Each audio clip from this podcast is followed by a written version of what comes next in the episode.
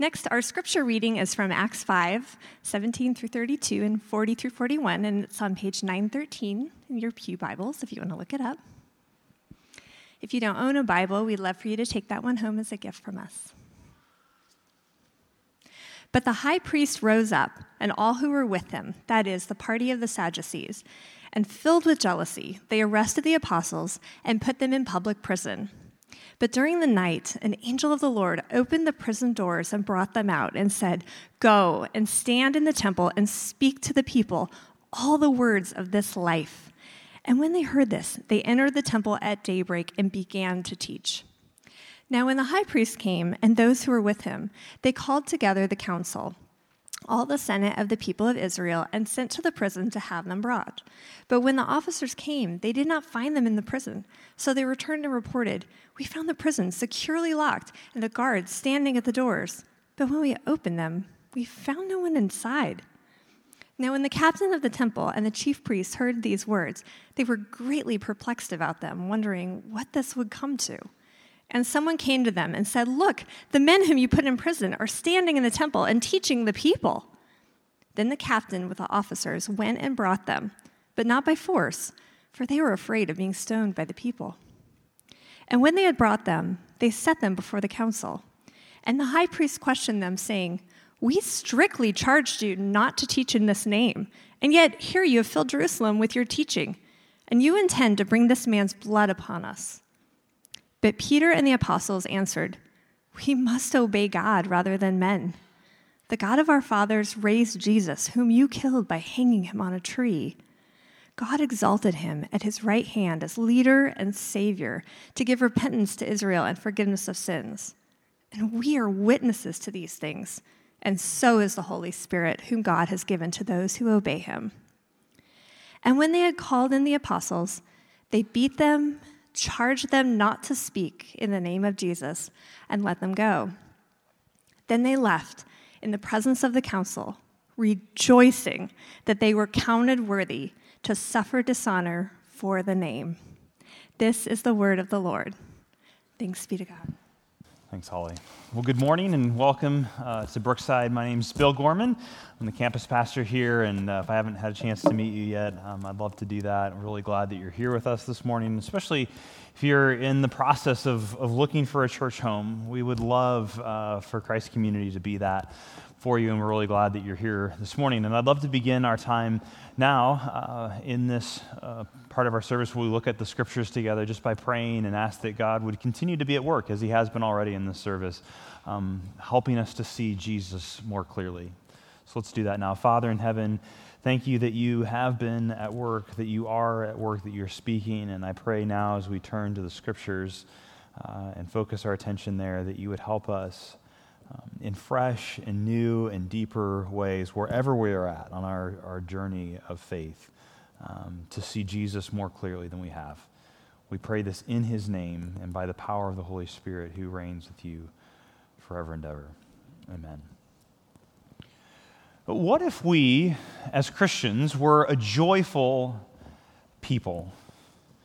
What if the one thing that, that Christians were known for more than anything else was their incredible joy? What if our response to, to opposition to our faith or to our allegiance to Jesus or, or even to our religious freedoms being curtailed wasn't anger or outrage or even despair? But what if it was joy?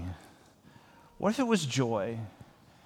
And there's a lot of conversation, if you're following a certain segment or portion of the news these days, about what it means to be an evangelical. And is that a political category? Is that a theological category? Um, who gets to define that? And I think often it's clear when in those media reports that about evangelicals that there isn't a lot of clarity about what that language means. Um, but, but leaving that whole conversation to one side for a moment, let's just ask the question how, how are Christians, and perhaps, perhaps Christians particularly identified with this more sort of evangelical stream of Christianity, how are they perceived and, and presented in the broader American culture? Now, is there a reputation of fragrance, of an aura of, of joy? Are we known for our joy? Now, again, the, the, language and categories of what it means to be an evangelical are highly contentious right now. But, but consider for a moment, because, again, whether we, we like it or not, churches like ours are, are often identified with that evangelical movement, and for better and for worse, I believe that's on both sides of that. Um, but what, just how are we, how are churches like ours perceived in the broader culture, rightly or wrongly? Well, this is what happens if you type the words evangelicals are into Google and then just see what, what does Google think you're going to search for next. This is what comes up. So here's what you get Evangelicals are, are nuts, uh, heretics, morally bankrupt, immoral, not Christian, frauds, Pharisees, losing the battle for the Bible. So if you, if you just go off of what Google thinks you're going to type next after evangelicals are, that's, that's, what, you, that's what you get. Um, it's always an interesting thing to see what Google auto completes because it's, it's an indication of what people are, are searching for now, again, to be clear, uh, many who would self identify with the label of evangelical today don't actually align with the historic Christian commitments of, of, historic orthodoxy. And on the other hand, there's a lot of folks who wouldn't own the label of evangelical, but who are deeply committed to historic Christian orthodoxy. Um, but the, the question here is not so much about that, but how are Christians perceived in the broader culture today? And it's not necessarily with a deep connection to joy. But what if Christians, real, actual, historic, faith affirming Christians, were joyful? What if the first thing that anyone in our culture thought when they heard the word Christian was, what an incredibly joy filled people?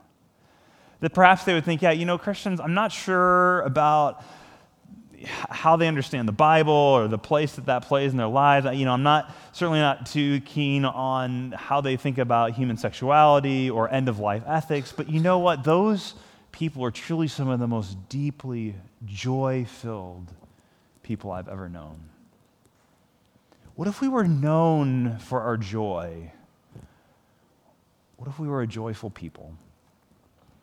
Well, what we discover in Acts chapter 5 is that there's a surprising and paradoxical connection between the unavoidable suffering that comes with following Jesus and a life of deep joy. And we've been studying the book of Acts together, which recounts what Jesus continues to do and teach through his people, the local church.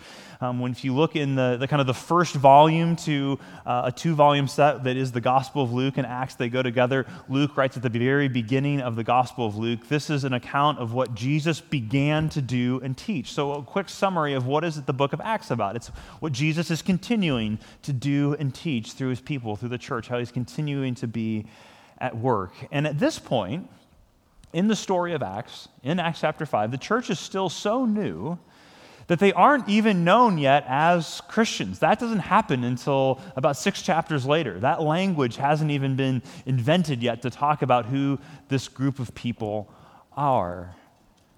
Uh, instead, they're referred to as the followers of the way or followers of this life this life. Actually, we, you see that language in, in verse 20. Holly read it for us that they were commanded to speak the words of this life. And what we're going to see this morning is that this life, this life of following Jesus, is marked by unavoidable suffering, but also amazing joy. So, so let's take a closer look at this story and how it unfolds here in Acts chapter 5.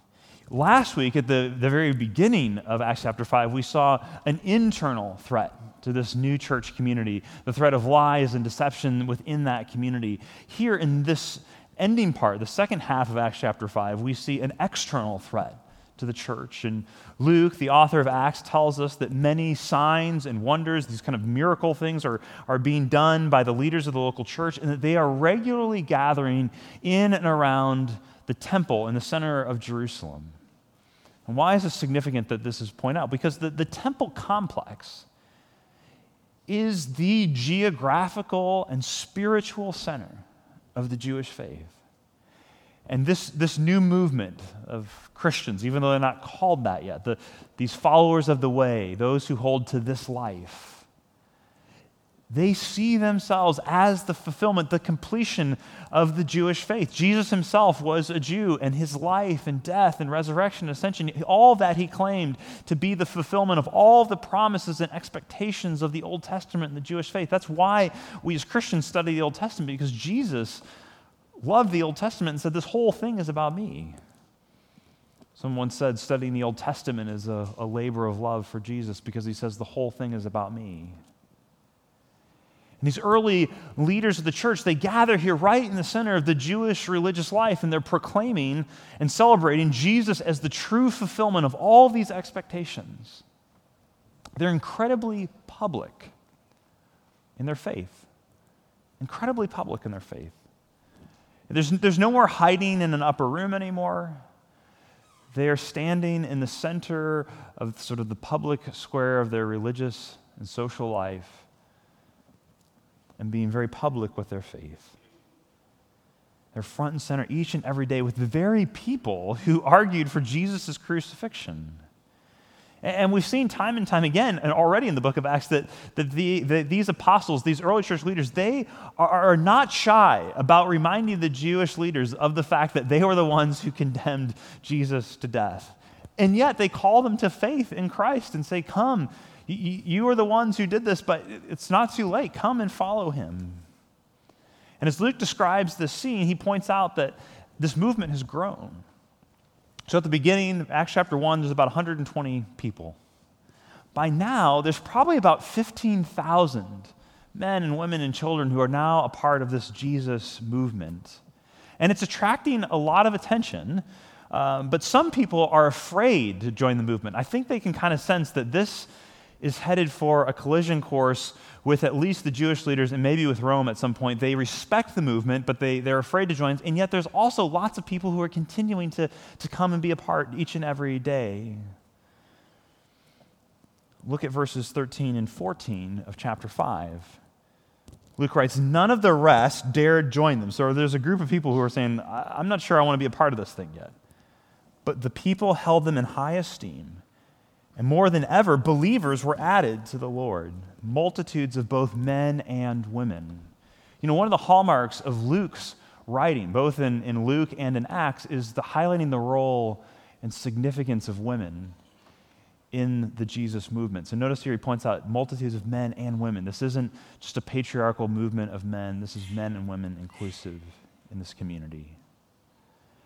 But this movement is also now being perceived as a significant threat to the religious status quo of the day in Jerusalem. And the, the, leaders of this religious establishment in Judaism, they are filled with jealousy, Luke tells us. And already once back in chapter 4 of Acts, they had imprisoned some of the apostles and commanded them not to speak in the name of Jesus any longer. But here in chapter 5, the apostles and others, they continue undeterred um, and people continue to be drawn to this life. And so, here in verse 7, we see uh, another crackdown beginning on these apostolic leaders by the high priest and the religious community in Jerusalem.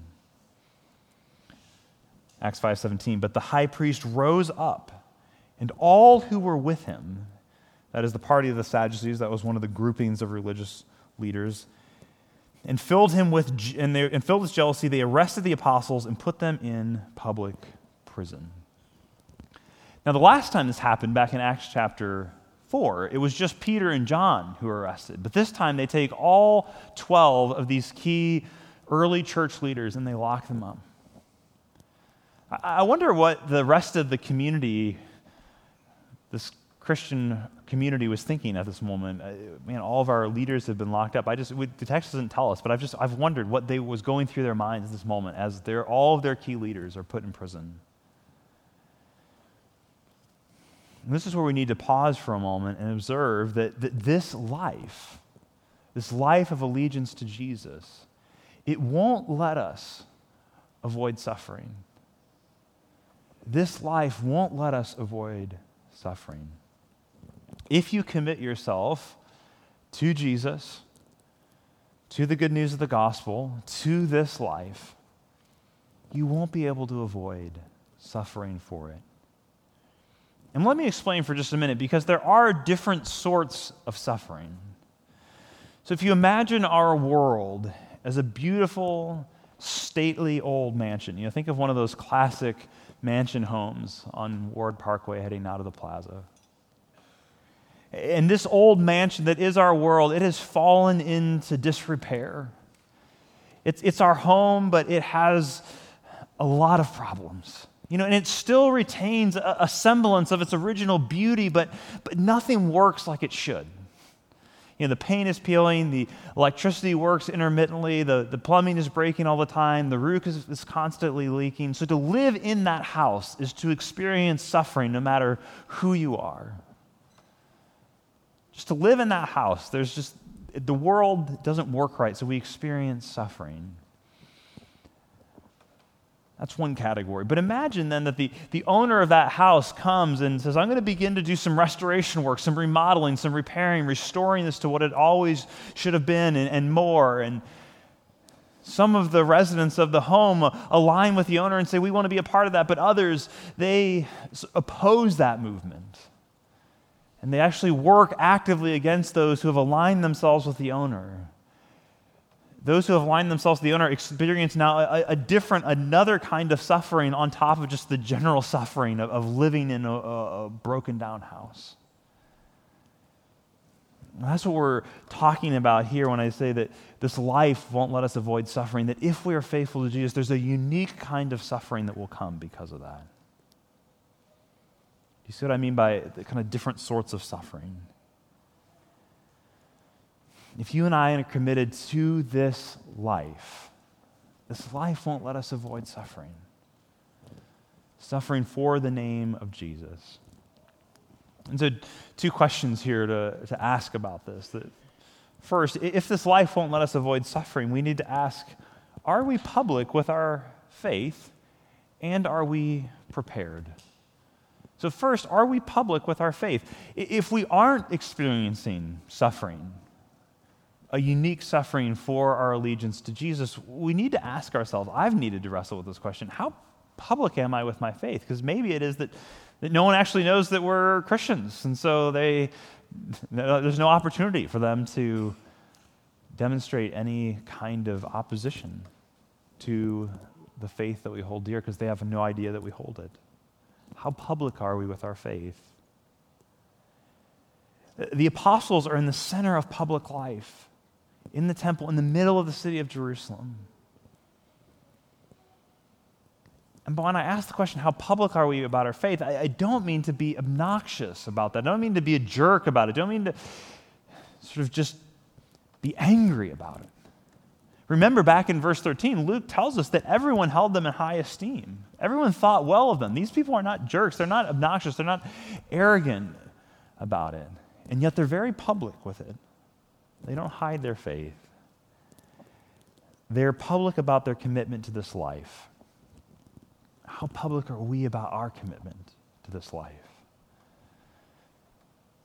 Uh, second, then, are, are we prepared? Are, if we're public, are, are we public at our faith? Are we also then prepared? Because if we are public, we won't be able to avoid suffering for this life. The Apostle Paul, who we haven't yet met in the story of Acts, but we will in a few chapters, uh, wrote a letter to a young pastor named Timothy. And in that letter, he said, Indeed, all who desire to live a godly life in Christ Jesus will be persecuted. Are we prepared for that?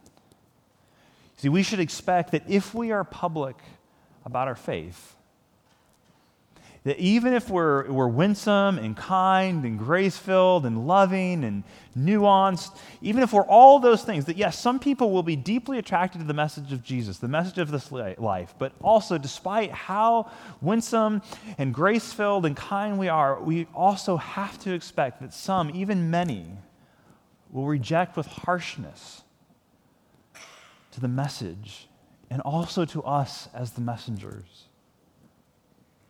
Are we prepared for that? You know, I don't know that I usually am. I think my operating assumption tends to be that, well, if, if I'm kind and nuanced and winsome and grace filled to people, that even as I'm proclaiming the message of, of Jesus and talking to them about my faith and helpful ways, that, that everyone will just still like me. You know, but Jesus, he was the most winsome, the most thoughtful, the most kind, the most grace filled, loving person who has ever walked on this planet. And in the end, he was crucified. This life won't let us avoid suffering. Are we prepared? Okay, so now we pick back up the story of the apostles. What's happening here? they they've been thrown into the public prison by the religious leaders, and they, you know, are going to probably just hold them there overnight and then have a trial in the morning. That's what they did back with Peter and John in Acts chapter 4. So they lock them up for the night, um, but, but they don't get the chance to have the trial in the morning, because look at verse 19. But during the night, an angel of the Lord opened the prison doors and brought them out and said, Go, stand in the temple and speak to the people all the words of this life. And when they heard this, they entered the temple at daybreak and began to teach. I kind of wonder what, what they did, you know, the, the rest of the night. Did they go get something to eat, whatever. But they, you know, they got let out of prison. They checked in with their friends, and then back in the temple in the morning, like they always do, proclaim this life. I mean, these guys are like one of those inflatable punching bags that your, your friend had when you were a kid, right? Do you remember these things? You know, it's like these, you just knock them down. They're filled with sand in the bottom. You knock them down. You can sit on them. You can tackle them. But they always just pop right back up again, right? You can't keep them down. I mean, they arrest these guys, and in the middle of the night, an angel appears, releases them from prison, Apparently, we're going to find out in a moment. No one knows that happened. They think they're still locked up, but they, they pop right back up again the next morning in the temple. And that's one of the things that fascinates me about this text, this passage, is this you know, rescue by the angel. It's not really a rescue, is it? Because they, yes, they're released out of prison, but it's not as though the angel says, okay, guys, I'll, I'll let you out of prison now. Now go get out of Jerusalem because these people are going to, they're really opposed to you. They're going to try to kill you. And the angel says, Hey, I've released you. Now go back and do the very same thing you were doing just, you know, 12 hours ago that got you here in the first place. Go right back into the very thing that caused this suffering. And uh, what happens next is one of my favorite parts of the story. So, so the apostles are released from the middle of night by this angelic power, this kind of miraculous thing that's happening. They return to the temple in the morning and they start teaching about this life again, just like they've been doing every morning. But the, the, high priest and the other leaders, they don't know about that yet. They're busy kind of in their, their council room, the courtroom, getting everything ready for the trial. And they, they go and send the, the kind of the temple police, the guards, to go get these guys out of prison and uh, they get there, and, and this is where, you know, I almost can't help but even laughing a little bit at how this unfolds, beginning in verse 22. So it says, But when the officers came, they did not find them in the prison. So they returned and reported back. Uh, we found the prison doors securely locked, and the guards are standing at the doors, but when we opened them, actually there was no one inside. Uh, now, when the captain of the temple and the chief heard these words, they were greatly perplexed about them and wondering what would come of this. And someone told them, Hey, look, the men who you put in prison. They're standing in the temple teaching the people. And then the captain of the guard went with the officers and brought them, not by force. They kind of convinced them, why don't you come along? Because they were afraid of being stoned by the people. Now, that's not a drug culture reference. Uh, that was actually a way, you know, they were actually afraid people throwing rocks at them and, and, and killing them. Um, so they kind of convinced these 12 apostles, hey, why don't you come with us? They don't take them by force. They bring them to the council room. They go. And when they brought them, they set them down. And this is what just, I just love this. Before the council, and the high priest questioned them, saying, and I expect immediately what this guy's going to ask is, how did you get out of prison? But they, they don't even go there. They just say, we strictly charged you not to teach in this name. Didn't we tell you yesterday? And, and, by the way, didn't we lock you up in jail too? But didn't we tell you yesterday to stop doing this? What's, what, what gives? Yet here you are. You have filled Jerusalem with your teaching, and you intend to bring this man's blood upon us, Jesus' blood upon us. Again, I, I love it. They don't even ask what I think is the most pressing question here. Like, how did you get out of jail with the doors locked and the guards in place and everybody thinks you're there? Like, how did that This is like a, you know, a stunt worthy of Houdini, but they, you know, they don't even ask about that. And the response is so brilliant, so simple and yet so profound. You know, they, these, why are you continuing to do this? We ordered you not to speak in this name. Verse 29 But Peter and the apostles answered, We must obey God rather than men. We must obey God rather than any human authority, rather than you. And right then and there, then they decide we're gonna, they're going to preach a sermon. Another sermon of these leaders, right in that moment. They, they cannot stop proclaiming this life, even in the face of death. Uh, because the response of the high priest and this religious council is to want to kill them. We see this in verse 33. When they heard this, they were enraged and wanted to kill them. But here's the thing this life cannot be stopped by suffering.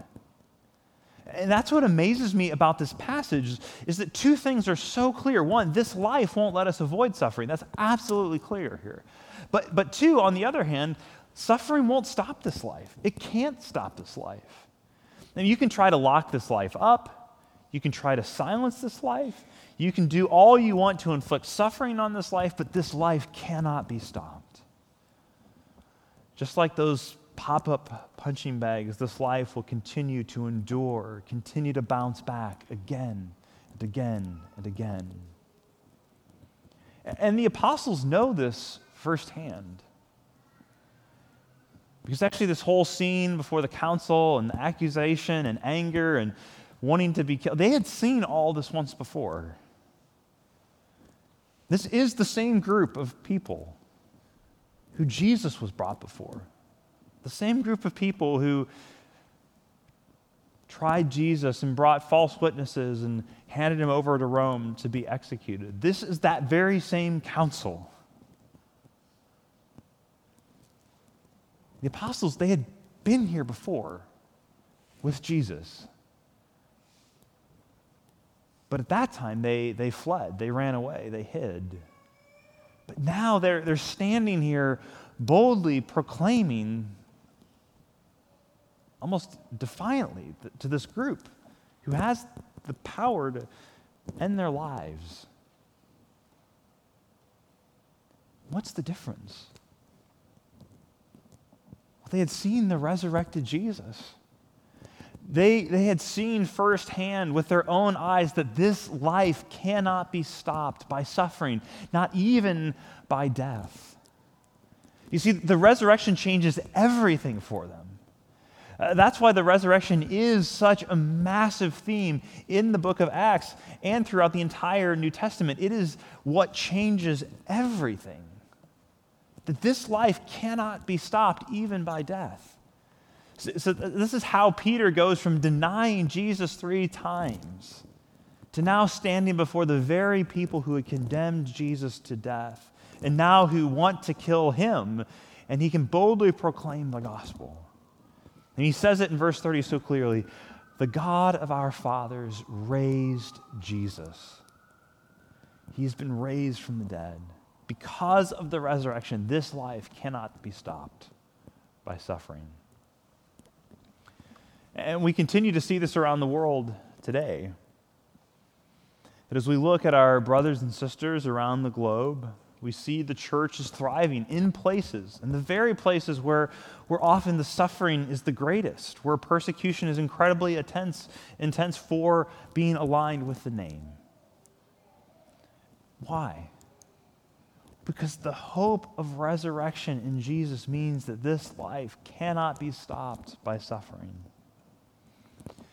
And we need to learn from our brothers and sisters around the globe who are in those places, who, who know in sometimes deeper and more uh, intense ways what it is to suffer for allegiance to this life. Because you and I do experience true, real, genuine opposition in our faith, in our cultural context. Absolutely, we do but not necessarily with the same degree or same intensity as many of our brothers and sisters around the world. This is one of the reasons why we partner with churches and leaders and Christians in other parts of the world um, that experience this kind of intense suffering. We have partners in places like Iran and China, northern Kenya, places where the suffering is, is intense often for those Christians. Actually, we're taking a team to Kenya here in just a few weeks. Be, be praying for that. And I think it can be easy sometimes as we think about those partnership relationships to, to think, oh, those, we're really helping them and, and they really need us. You know, and that, that's true, right? There's a, that's part of the reason we're partners is this exchange. But in reality, we, we partner with them not only because they need us, but because we desperately need them. We need to learn from our brothers and sisters who are in places where remaining faithful to Jesus, having an, an allegiance to the message of the gospel, is costly. Part of the reasons we're in those partnership relationships is to learn, teach us what it is to do this and to find joy in the midst of it. And to learn from them and their experience what it means to follow Jesus into a life of unavoidable suffering. Okay, so now the story has kind of reached this climactic point. Peter and the other apostles have proclaimed their unfaltering allegiance to and hope in Jesus. And Luke tells us the officials are enraged, they want to kill them. And I wonder what's going through these 12 apostles' minds at this point. Because I'm, sure they had to be thinking this moment that this could be it.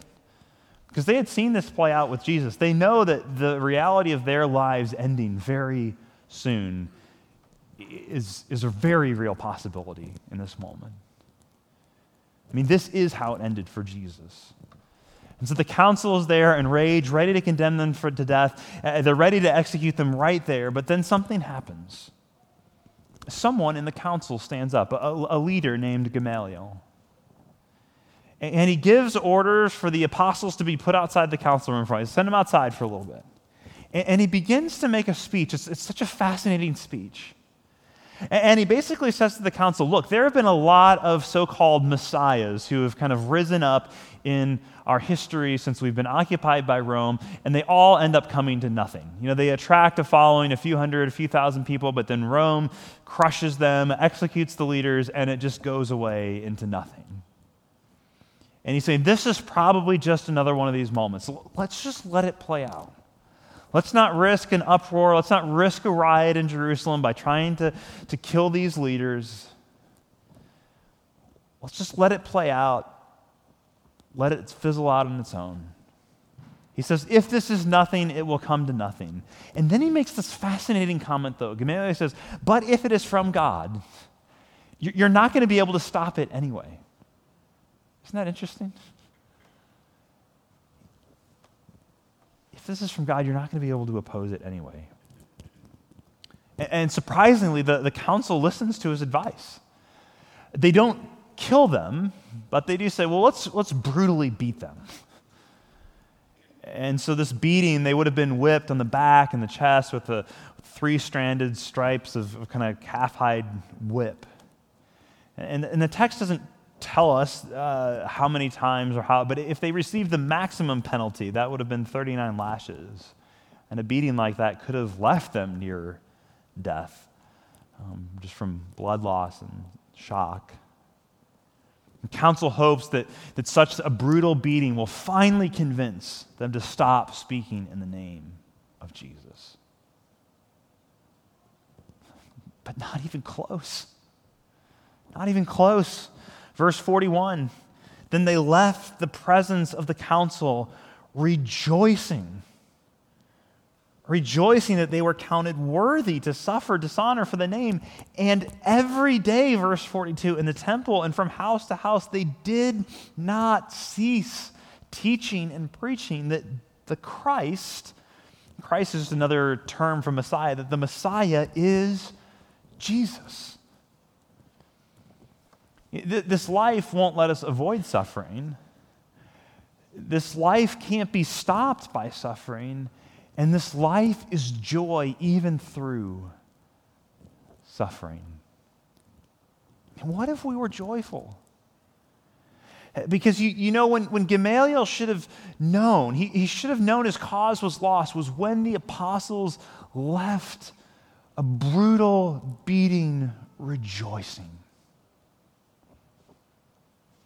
And this is where I want to be clear. Not all suffering that we experience in the world is a cause for rejoicing, right? Because some of the, we experience the suffering of living in a broken house, miscarriage and death and infertility and cancer. And those things aren't, we don't rejoice about those things. Those are cause for lament, for mourning, for crying out for God, would you make this right? But when we encounter suffering for our allegiance to Jesus. That, friends, is a cause for joy. That's when Gamaliel should have known that his cause was lost.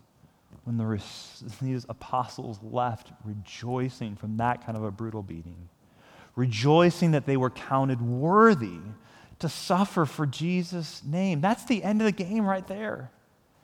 If the response to an enemy inflicting suffering is rejoicing for the privilege of being counted worthy enough of Jesus to experience that suffering, what can you do to stop it? Now, you can't stop it. Because, you see, it's not just that the early Christians were crucified, that they were executed, that they were thrown to the lions and, and the other kind of wild beasts in the Roman Colosseum. Lots of people Uh, other than Christians, experienced that kind of suffering at the hands of Rome. Lots of people were executed by Rome. The fact that they were executed by Rome is not what set them apart. What set them apart was as they died, they sang, they prayed, they worshiped, they rejoiced. What, what do you do with that? I mean, that's unstoppable. What, what toppled the most powerful empire in the world at the time? I've got the joy, joy, joy, joy down in my heart. That's what, that's what overcame Rome. Not, not, not, the, not the triumph of a, the Christian faith, the, triumph of the Christian faith is, is not an angry demanding of one's rights.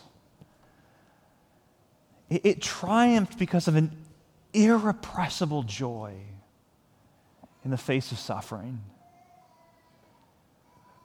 What if we were joyful? You know, years after this moment in the book of Acts, the Apostle Peter, who would eventually die for his faith in Rome, he, he wrote a letter to Christians around the Roman Empire. And I want to read you a little bit of that letter. And I, I, just can't help but think that as Peter penned these words to his fellow believers, that, that he didn't have this moment in his life in Acts chapter 5 in mind as he wrote. Hear these words from the letter of 1 Peter. Dear friends, don't be surprised when the fiery ordeal comes among you to test you, as if something unusual were happening to you. So don't be surprised. This isn't unusual. This is what it means to follow Jesus. That's what he's saying. Instead, rejoice as you share in the sufferings of Christ, that you may also rejoice with great joy when his glory is revealed. If you are ridiculed for the name of Christ, you are blessed because the Spirit of glory and God rests on you. What if we were joyful? We follow the one who suffered for us, Jesus, the one who, for the joy set before him, endured the cross despising its shame. This life won't let us avoid suffering, but suffering cannot stop it. And we can find joy even through it. Indeed, that kind of joy is the hallmark of this life. Let's pray. Father in heaven, I'm going to pray right now what is a prayer that there's a big part of me that doesn't want to pray. And that is that you would make me and that you would make us worthy to suffer dishonor for the name. Would you make us a community worthy of that? We don't go looking for suffering. We're not going to we're not going to be jerks. We're not going to bring it on ourselves. Would you count us worthy that as we remain faithful to you that we would do that even if it means suffering? And when it does mean suffering, would you help us to find an irrepressible joy through it? We pray this in Jesus' name. Amen.